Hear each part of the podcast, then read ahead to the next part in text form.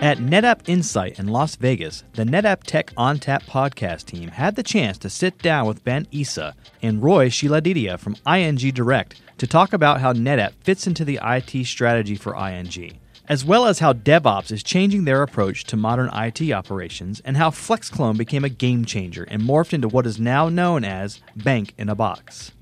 If you're not familiar with ING Direct, they are a Dutch multinational banking and financial services corporation. Have a listen to how ING uses NetApp and the bank in a box to accelerate their IT. All right, well, joining us today from ING Direct is Ben Issa and Roy Shiladidia. Gentlemen, welcome to the podcast. Hello, guys. Hey, hi, guys. How are you? So, Glenn, I know you've been working with ING Direct a lot. I'm, I'm going to lean on you for this one. I know they have a fantastic story that they just finished sharing uh, with George Kurian Oh, at yeah. the Tech on Tap live booth. That was pretty exciting. Yeah, I love these guys. Like, I, I, I'm unabashedly a fan. I've, I've plugged uh, a couple of their references on the podcast over the past couple yeah. of years. Uh, and, and when we had an opportunity to just grab the, the head honchos themselves, sit them down and have a one-on-one, Right. Uh, we, we had to take that opportunity. No question, no question. Uh, joining us now, Ben, ben why, why don't you go ahead and, and uh, give us a brief introduction of your role inside ING Direct Australia? Okay, well, my role is a bit different to every other organization. My job is to look out to what's happening in the industry, find the trends, and see how that applies to the business.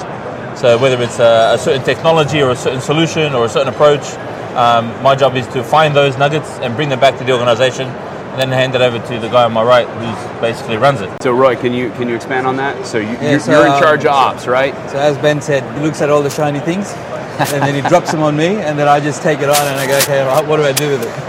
no, it's, it's different. No. So look, yeah. So my role is uh, head of IT operations and DevOps. Um, so what my team does is basically yes, running the bank. So, I keep hearing this term bank in the box. What, Yes. what exactly is a bank in the box? So the Bank in the Box is when where, where I actually met Ben, but, but I wasn't there for the very beginning. I wish I could take credit for the whole thing, but I really can't. Uh, there was a fabulous account and partner team that, that I got brought in pretty late. So I, I'm going to have to lean on on the big man himself uh, for the history of, of exactly how this whole, whole thing started. So, it- Roy and I actually, about six years ago, we had um, maybe maybe more, maybe nine years ago actually. Nine years ago, we were asked by the business to build a current account, it's a transaction account for customers. This is a, typically your salary would come in, and then you can make your payments from that account. It's a low interest account, but it's where you where your money moves. Okay. Yeah. Uh, it's basically the, the, the core account of a bank, um, of a retail bank. And we never had one, and we were only a savings bank back then, so we had really good interest rates and a good savings bank, but we, went, we never had that current account, that transaction account. So we were charged with the responsibility of actually building one. Um, and uh, building a, a transaction account for a bank, as you can imagine, is, is quite complex from the regulatory side, but also the transactional side and all the rest of it. Oh, yeah. But it was a big project. It was uh, 150 people over, I think, about 12 months, um, 30 million Australian dollars spending on the project.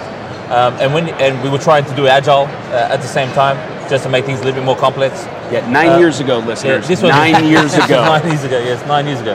And um, the first thing we realized was we never had enough environments because all the engineers and the developers were tripping over each other, and the testers wanted an environment, and, and, and the developers were the same environment. And when the developers were were showcasing um, something to the business, they'd have to stop coding because that environment was busy uh, uh, uh, for showcasing. And we found quickly that we, look, we just don't have enough environments, and we can't do that much parallel development. So what we did was we started to manually build environments. We built six environments. What we could literally call them one, two, three, four, five, and six. six. I'm in environment one, you're in environment two, etc. and we stopped the project for about six months, so we can build these environments.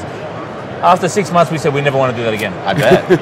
We never want to do that again for any reason whatsoever. That is just wrong. It's a crime. yeah. Um, and we, there's got to be a better way, right? And we said, okay, what, what would be the ideal solution? The ideal, the ideal solution would be to have a copy of the bank provided on demand for zero cost. That's the ideal solution. We said, yeah, agreed. On demand, we don't have to build it. Zero cost, we don't have to ask executives for money. Um, that's Yeah. what we want. Forget anyway, technology. Forget technology. Forget- That's just if it, ideal world. That's what you that's need. That's what we Yeah. want. And we said, okay, off to the woods we go, looking for solutions. And we started going to all the different vendors and all the rest of it. And to cut a long story short, we found this really, really cool thing called FlexClone. and we said, Dan, you can have a copy for free. Yes. And we said, that kind of sounds familiar. Isn't that exactly what we want? And we said, great. So that sorts out state. Now we just need to sort out networks to make sure things don't trip over each other. Yeah. So 127001 started to come in handy really, really quickly. and before you know it, we had this really, really, really good simple, um, sim- simple uh, network with flex clones at the back. And then we just started cloning and cloning and cloning images of the banks over and over and over again.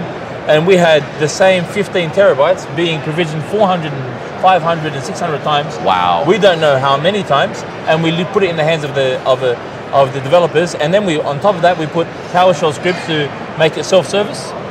And the rest is history. We now had Bank in a Box, and until today, we use it. Um, I don't know how big is our environment today. The bank in a box. Bank in a box Bank environment. We've got, I think, um, about 250 terabytes of raw, like a usable disk that we're currently running. And blades? On it. And we got about 52 blades. All right. Aside from performance, because obviously FlexClone is fantastic, it's ridiculously fast, and uh, and simplicity, really providing that, that interface with the with PowerShell, automating it. What what are the real benefits of doing it this way for you guys, aside from simplicity and performance? Uh, uh, for me, it's agility.